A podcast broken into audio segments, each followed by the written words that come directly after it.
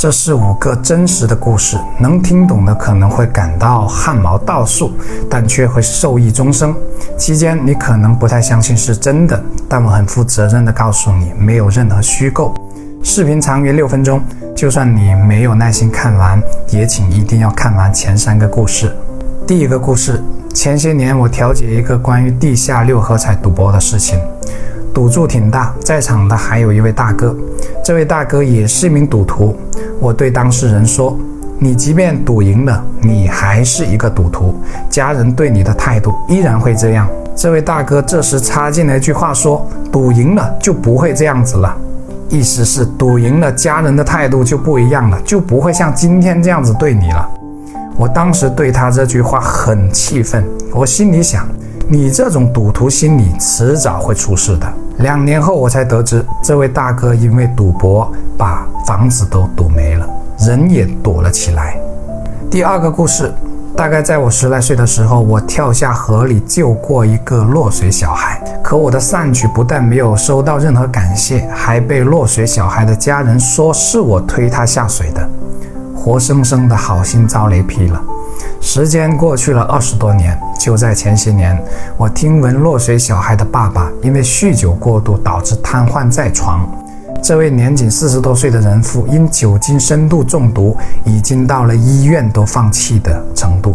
死前躺在床上，还用吸管吮酒喝，真可谓醉生梦死啊！不知他有没有想起自己儿子曾被人救过，可他却把救人者当作害人者的事情。第三个故事最诡异的一个，几年前的一天，因为我在公司里随意说的话，团队成员很好的执行了下去。于是呢，我写了一句话发到了朋友圈里，我说：当自己不经意的话都会成为结果时，也就更懂得什么叫深思熟虑和三思后言了。两天后，一辆丰田 SUV 在我面前呼啸而过，拐进巷子里也没有减速，我心里一阵厌恶，碎碎地说了一句。这样开车迟早会出事的。三天后，就在同一条巷子，一辆 SUV 撞倒了一辆摩托车，摩托车上有一名妇女和一个小孩。我赶到现场时，看到街坊帮忙抱着小孩，看起来应该只是受了些皮外伤，而妇女表情很痛苦。这本来已经够令我汗毛竖起的了，因为事故车和我三天前看到的是同一辆车。但更令我吃惊的是，我从街坊的议论中得知，这名妇女是某某家的媳妇，而这个某某竟然和我的名字一样。第四个故事，这个故事当时惊出我一身冷汗。先允许我把背景说一说。三年前，我开车和爱人去福建自驾游，回程经过汕昆高速梅州段。在这个路段，我体验到了什么叫生死时速。我被多辆大货车以至少一百公里的时速超车，当时路段限速八十。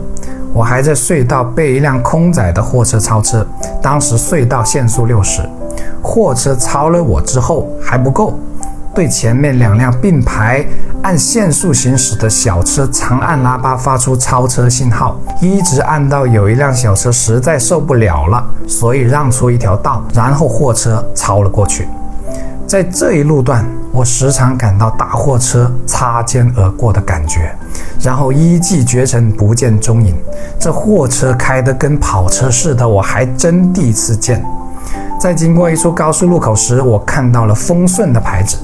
于是呢，我就对我老婆说：“昨天中午啊，我们在潮州石街用餐的那家小餐馆的老板的家乡就是这里的。”于是呢，我把丰顺这个地名和这一路段鲁莽的货车司机记下了。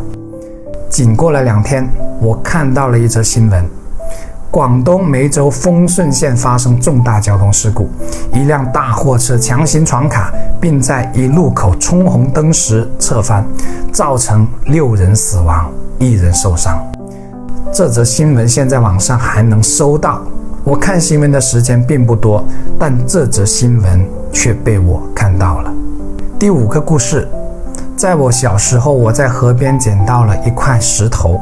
我把这块石头磨成了一颗心形，有一位叔叔在上面刻了一个很漂亮的“忍”字，可就在前年，这位叔叔没忍住，亲手杀害了一名不想和他在一起的女人，然后自杀。而他的老婆和孩子也早已离他远去。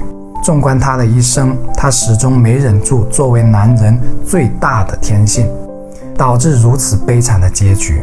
我听闻这件事时十分震惊，因为这位叔叔前几天还来过我们家，他的妈妈在事发前一天还来我们家找过他。晚饭后，我沉重地坐在沙发上，想起了那位因寻子不到、内心极度不安的老人，想起了小时候那颗刻着一个忍字的心形石头。二十年时光，那么远又那么近，那颗石头，那颗心，仿佛就在眼前。一些人信因果，一些人不信因果。可无论信不信的人，大都其实并不知道因果是怎么关联的。我们所能看到的，只是因缘链条上的个别节点。上面的故事，也只是作为旁观者的我所看到的节点。希望能给到大家一些启发，让自己的人生不必重蹈他人的覆辙。我是谢明宇，关注我，一起解惑人生。